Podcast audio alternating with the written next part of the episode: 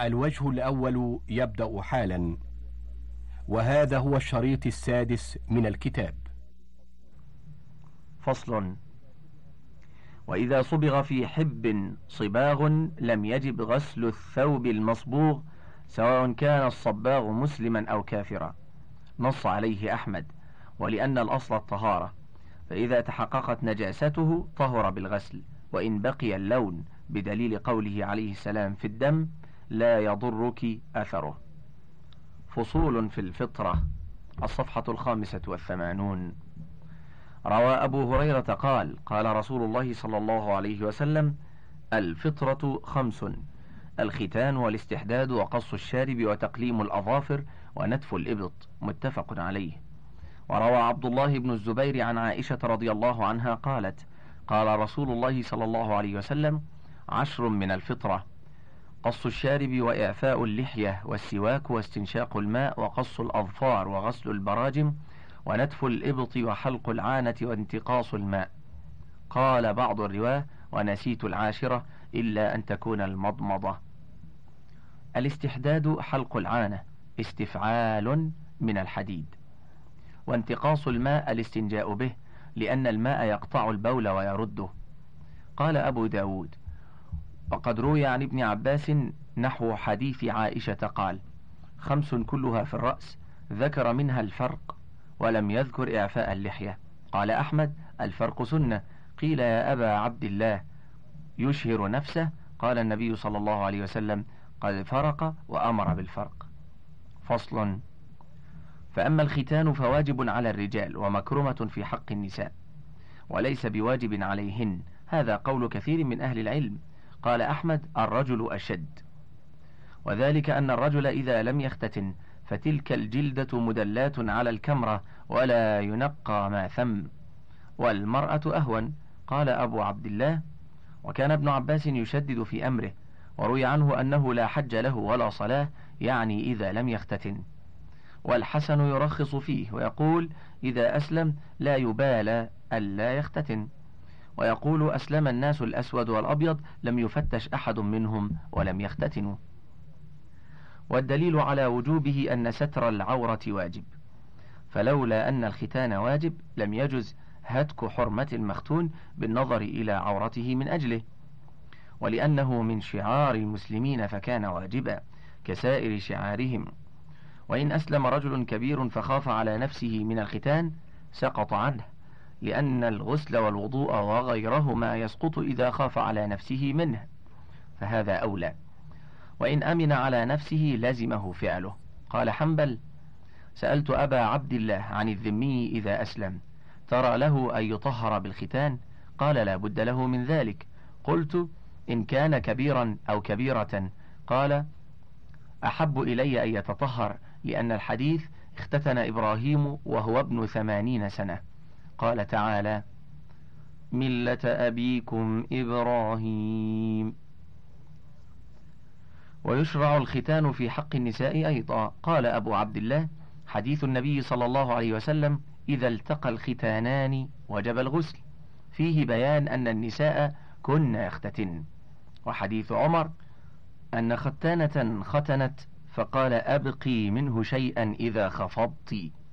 وروى الخلال بإسناده عن شداد بن أوس قال قال النبي صلى الله عليه وسلم الختان سنة للرجال ومكرمة للنساء. وعن جابر بن زيد مثل ذلك موقوفا عليه. وروي عن النبي صلى الله عليه وسلم أنه قال للخافضة أشمي ولا تنهكي فإنه أحظى للزوج وأسرى للوجه.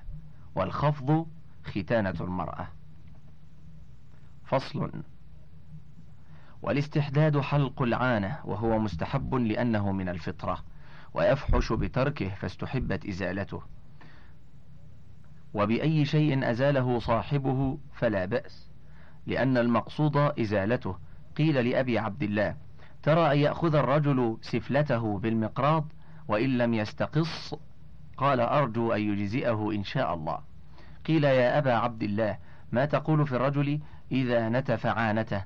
فقال وهل يقوى على هذا أحد؟ وإن أطلى بنورة فلا بأس إلا أنه لا يدع أحدا يلي عورته إلا من يحل له الاطلاع عليها من زوجة أو أمة. قال أبو العباس النسائي ضربت لأبي عبد الله نورة ونورته بها فلما بلغ إلى عانته نورها هو. وروى الخلال بإسناده عن نافع قال كنت أطلي ابن عمر فإذا بلغ عانته نورها هو بيده. وقد روي ذلك عن النبي صلى الله عليه وسلم.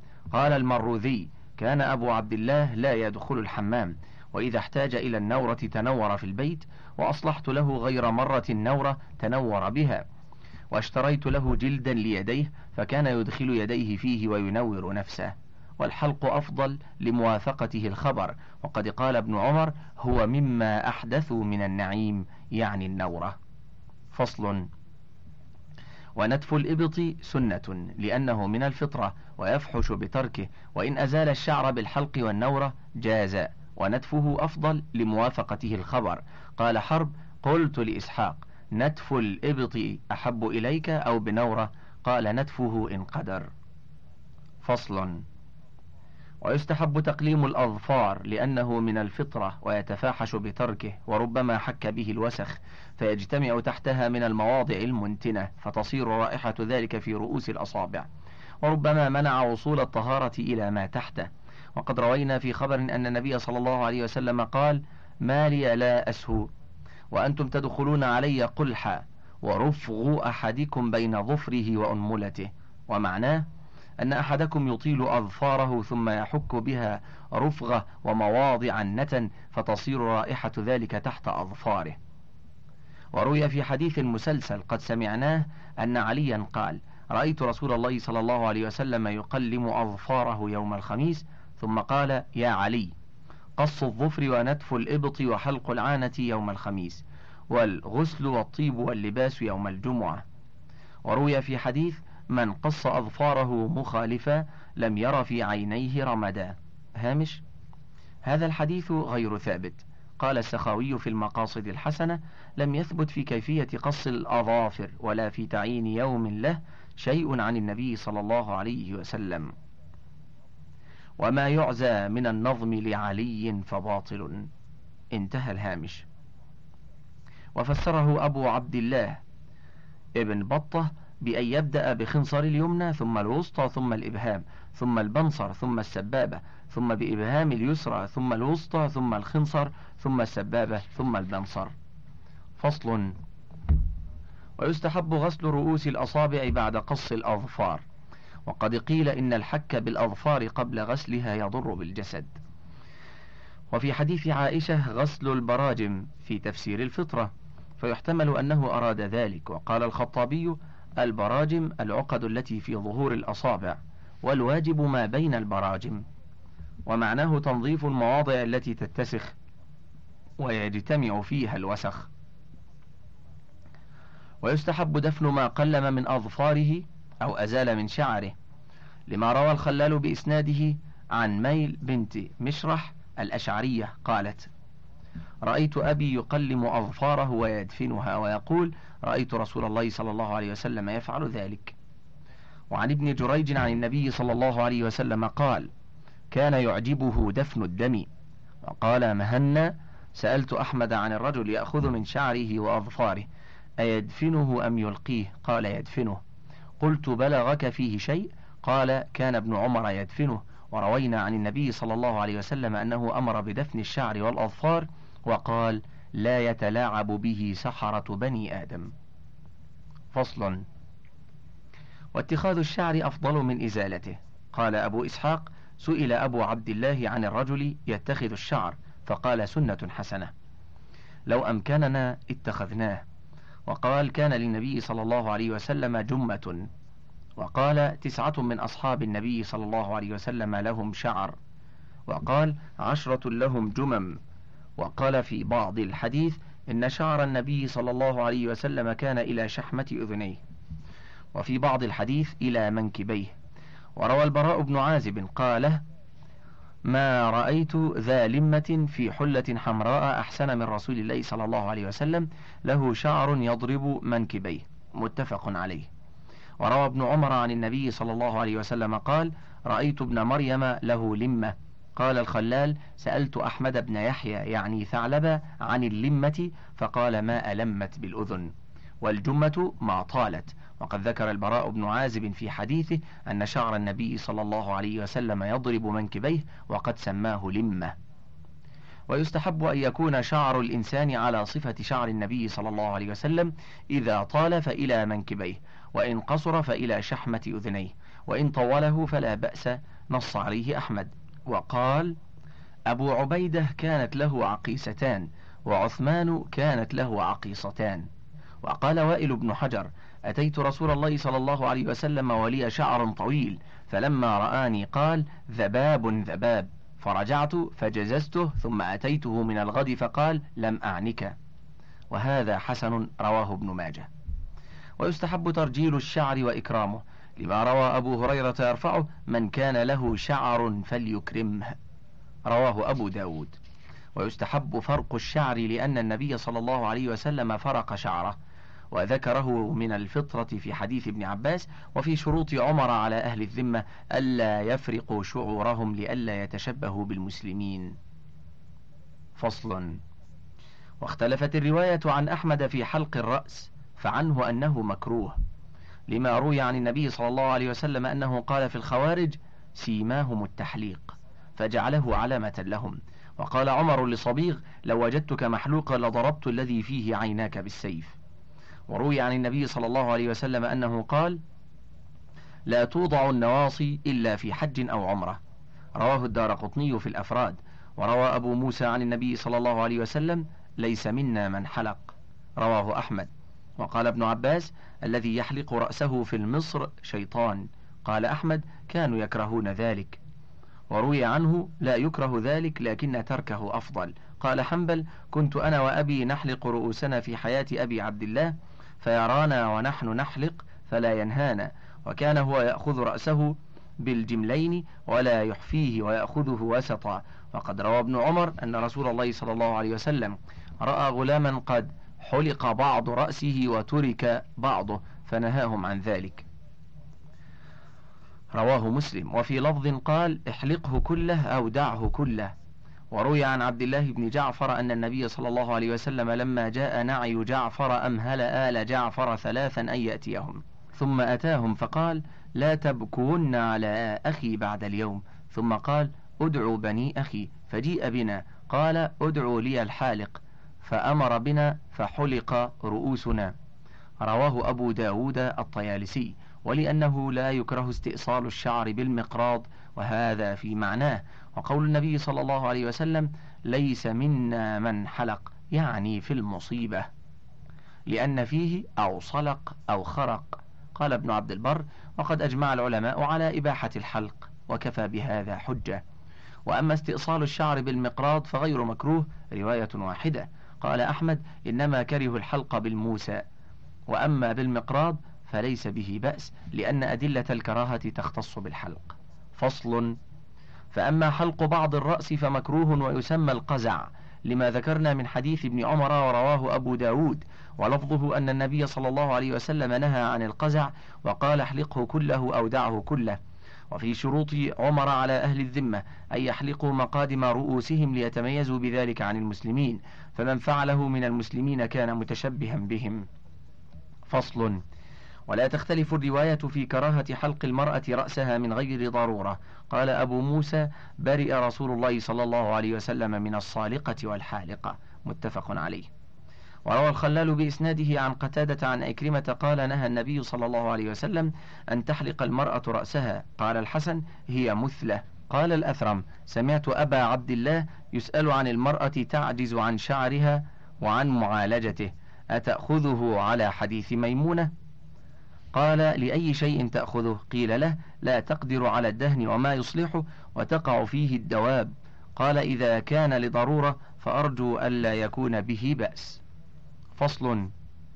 ويكره نتف الشيب. لما روى عمرو بن شعيب نهى رسول الله صلى الله عليه وسلم عن نتف الشيب.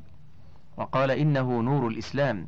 وعن طارق بن حبيب أن حجاما أخذ من شارب النبي صلى الله عليه وسلم فرأى شيبة في لحيته فأهوى إليها ليأخذها فأمسك النبي صلى الله عليه وسلم يده وقال من شاب شيبة في الإسلام كانت له نورا يوم القيامة. رواه الخلال في جامعه. فصل ويكره حلق القفي لمن لم يحلق رأسه ولم يحتج إليه. قال المروذي سألت أبا عبد الله عن حلق القفي فقال هو من فعل المجوس ومن تشبه بقوم فهو منهم. وقال لا بأس أن يحلق قفاه وقت الحجامة. فأما حف الوجه فقال مهنا سألت أبا عبد الله عن الحف فقال ليس به بأس للنساء وأكرهه للرجال. فصل ويستحب خضاب الشيب بغير السواد. قال أحمد إني لأرى الشيخ المخضوب فأفرح به. وذاكر رجلا فقال لم لا تختضب فقال أستحي. قال سبحان الله. سنة رسول الله صلى الله عليه وسلم. قال المروذي قلت يحكى عن بشر بن الحارث أنه قال قال لي ابن داود خضبت؟ قلت أنا لا أتفرغ لغسلها فكيف أتفرغ لخضابها؟ فقال أنا أنكر أن يكون بشر كشف عمله لابن داود. ثم قال قال النبي صلى الله عليه وسلم غيروا الشيب. وأبو بكر وعمر خضبا والمهاجرون فهؤلاء لم يتفرغوا لغسلها. والنبي صلى الله عليه وسلم قد أمر بالخضاب فمن لم يكن على ما كان عليه رسول الله صلى الله عليه وسلم فليس من الدين في شيء. وحديث أبي ذر وحديث أبي هريرة وحديث أبي رمثة وحديث أم سلمة. ويستحب الخضاب بالحناء والكتم لما روى الخلال وابن ماجة بإسنادهما عن تميم بن عبد الله بن موهب هامش كذا بالأصل والصواب عثمان بن عبد الله. انتهى الهامش. قال دخلت على أم سلمة فأخرجت لنا شعرا من شعر رسول الله صلى الله عليه وسلم مخضوبا بالحناء والكتم. هامش الكتم بالتحريك نبات يخرج باليمن. قالوا إن الصبغ به يخرج أسود ضاربا إلى الحمرة والصبغ به وبالحناء معا يخرج بين السواد والحمرة. انتهى الهامش. وخضب أبو بكر بالحناء والكتم ولا بأس بالورس والزعفران لأن أبا مالك الأشجعي قال كان خضابنا مع رسول الله صلى الله عليه وسلم الورس والزعفران وعن الحكم بن عمرو الغفاري قال دخلت أنا وأخي رافع على أمير المؤمنين عمر وأنا مخضوب بالحناء وأخي مخضوب بالصفرة. فقال عمر بن الخطاب هذا خضاب الإسلام. وقال لأخي رافع هذا خضاب الإيمان. ويكره الخضاب بالسواد. قيل لأبي عبد الله تكره الخضاب بالسواد؟ قال إي والله. قال وجاء أبو بكر بأبيه إلى رسول الله صلى الله عليه وسلم ورأسه ولحيته كالثغامة بياضا قال رسول الله صلى الله عليه وسلم غيروهما وجنبوه السواد. هامش استنبط منه ابن أبي عاصم أن الخضاب كان من عاداتهم. وروي الخضاب بالسواد عن عثمان وسعد بن أبي وقاص والصبطين وجرير وغيرهم من كبار الصحابة والتابعين كما في الفتح للحافظ ابن حجر. وقال ابن أبي عاصم في حديث ابن عباس إنه لا يدل على كراهة الخضاب بالسواد بل هو إخبار عن قوم هذه صفتهم. انتهى الهامش. وروى أبو داود بإسناده عن ابن عباس مرفوعا يكون قوم في آخر الزمان يخضبون بالسواد كحواصل الحمام لا يريحون رائحة الجنة. ورخص فيه إسحاق للمرأة تتزين به لزوجها. فصل. ويستحب أن يكتحل وترا ويدهن غبا وينظر في المرآة ويتطيب. قال حنبل رأيت أبا عبد الله وكانت له صينية فيها مرآة ومكحلة ومشط. فإذا فرغ من حزبه نظر في المرآة واكتحل وامتشط وقد روى جابر بن عبد الله قال قال رسول الله صلى الله عليه وسلم عليكم بالإثمد فإنه يجل البصر وينبت الشعر. قيل لأبي عبد الله كيف يكتحل الرجل؟ قال وترا وليس له إسناد. وروى أبو داود بإسناده عن النبي صلى الله عليه وسلم أنه قال من اكتحل فليوتر. من فعل فقد أحسن ومن لا فلا حرج. والوتر ثلاث في كل عين وقيل ثلاث في اليمنى واثنتان في اليسرى ليكون الوتر حاصلا في العينين معا. وروى الخلال بإسناده عن عبد الله بن المغفل قال نهى رسول الله صلى الله عليه وسلم عن الترجل إلا غبا. قال أحمد معناه يدهن يوما ويوما لا. وكان أحمد يعجبه الطيب لأن رسول الله صلى الله عليه وسلم كان يحب الطيب ويتطيب كثيرا. فصل. وروي عن النبي صلى الله عليه وسلم أنه لعن الواصلة والمستوصلة والنامصة والمتنمصة والواشرة والمستوشرة. فهذه الخصال محرمة لأن النبي صلى الله عليه وسلم لعن فاعلها ولا يجوز لعن فاعل المباح. والواصلة هي التي تصل شعرها بغيره أو شعر غيرها. والمستوصلة الموصول شعرها بأمرها فهذا لا يجوز للخبر لما روت عائشة رضي الله عنها أن امرأة أتت النبي صلى الله عليه وسلم فقالت إن ابنتي عروس وقد تمزق شعرها. أفأصله؟ فقال النبي صلى الله عليه وسلم لعنت الواصلة والمستوصلة. فلا يجوز وصل شعر المرأة بشعر آخر لهذه الأحاديث ولما روي عن معاوية أنه أخرج كبة من شعر فقال سمعت رسول الله صلى الله عليه وسلم ينهى عن مثل هذا وقال إنما هلك بنو إسرائيل حين اتخذ هذا نساؤهم. وأما وصله بغير الشعر فإن كان بقدر ما تشد به رأسها فلا بأس به لأن الحاجة داعية إليه ولا يمكن التحرز منه. وإن كان أكثر من ذلك ففيه روايتان. إحداهما أنه مكروه غير محرم. لحديث معاوية في تخصيص التي تصله بالشعر فيمكن جعل ذلك تفسيرا لللفظ العام وبقيت الكراهة لعموم اللفظ في سائر الأحاديث. وروي عنه أنه قال لا تصل المرأة برأسها الشعر ولا القرامل ولا الصوف.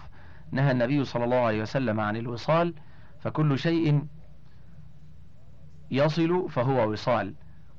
وروي عن جابر قال نهى النبي صلى الله عليه وسلم أن تصل المرأة برأسها شيئا. وقال المروذي جاءت امرأة من هؤلاء الذين يمشطون إلى أبي عبد الله فقالت إني أصل رأس المرأة بقرامل وأمشطها فترى لي أن أحج مما اكتسبت؟ قال لا وكره كسبها وقال لها يكون من مال أطيب من هذا. والظاهر أن المحرم إنما هو وصل الشعر بالشعر لما فيه من التدليس واستعمال المختلف في نجاسته. وغير ذلك لا يحرم لعدم هذه المعاني فيها وحصول المصلحة من تحسين المرأة لزوجها من غير مضرة. والله أعلم. فصل. فأما النامصة فهي التي تنتف الشعر من الوجه والمتنمصة المنتوف شعرها بأمرها فلا يجوز للخبر.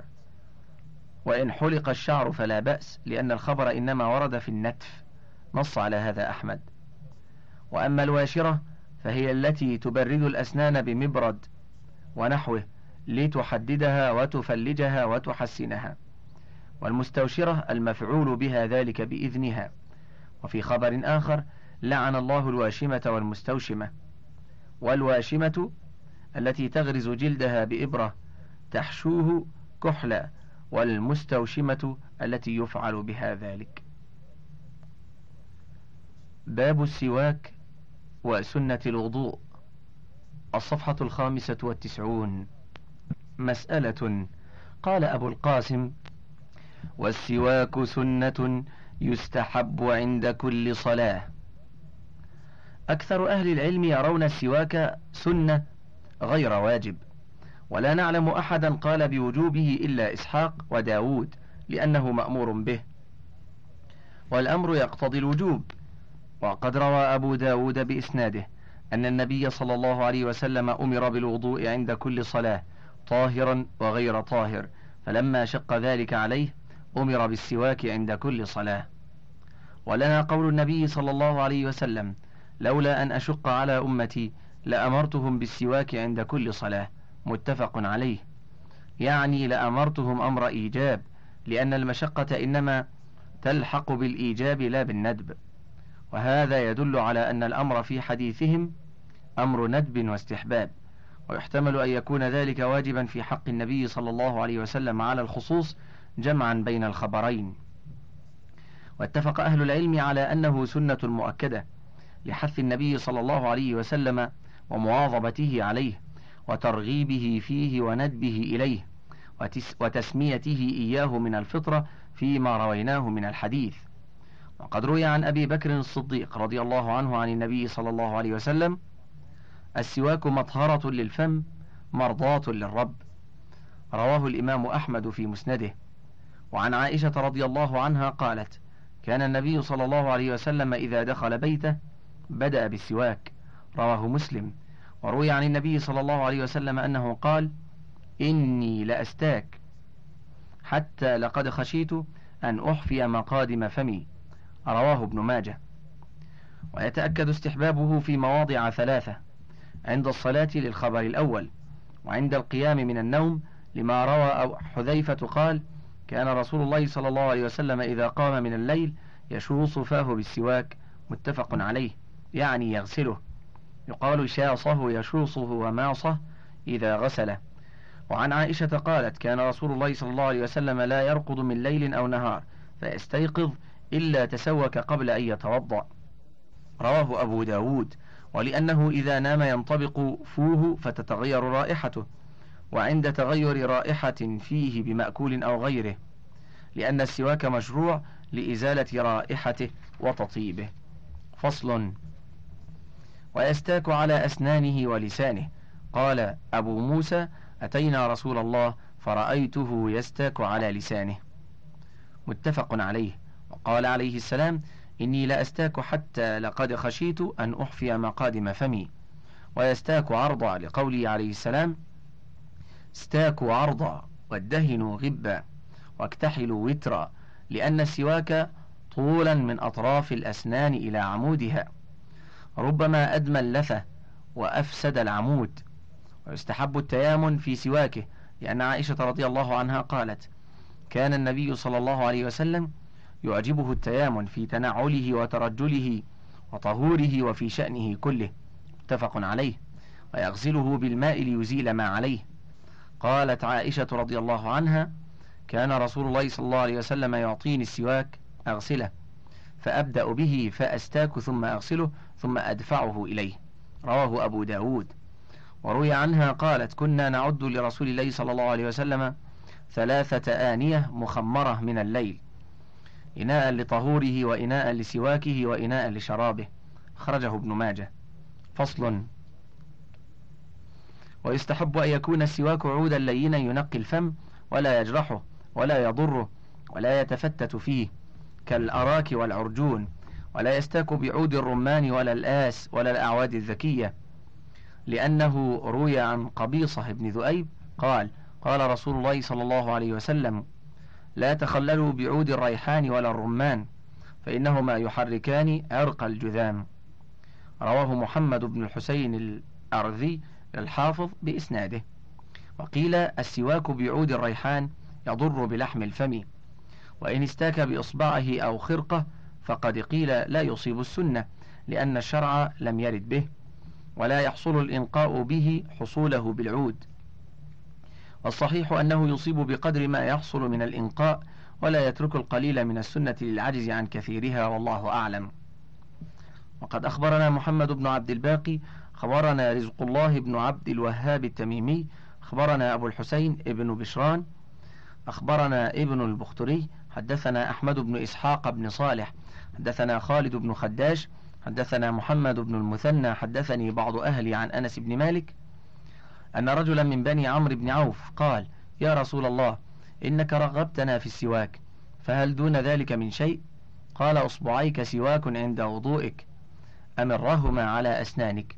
إنه لا عمل لمن لا نية له ولا أجر لمن لا حسنة له. انتهى الوجه الأول. فضلا اقلب الشريط.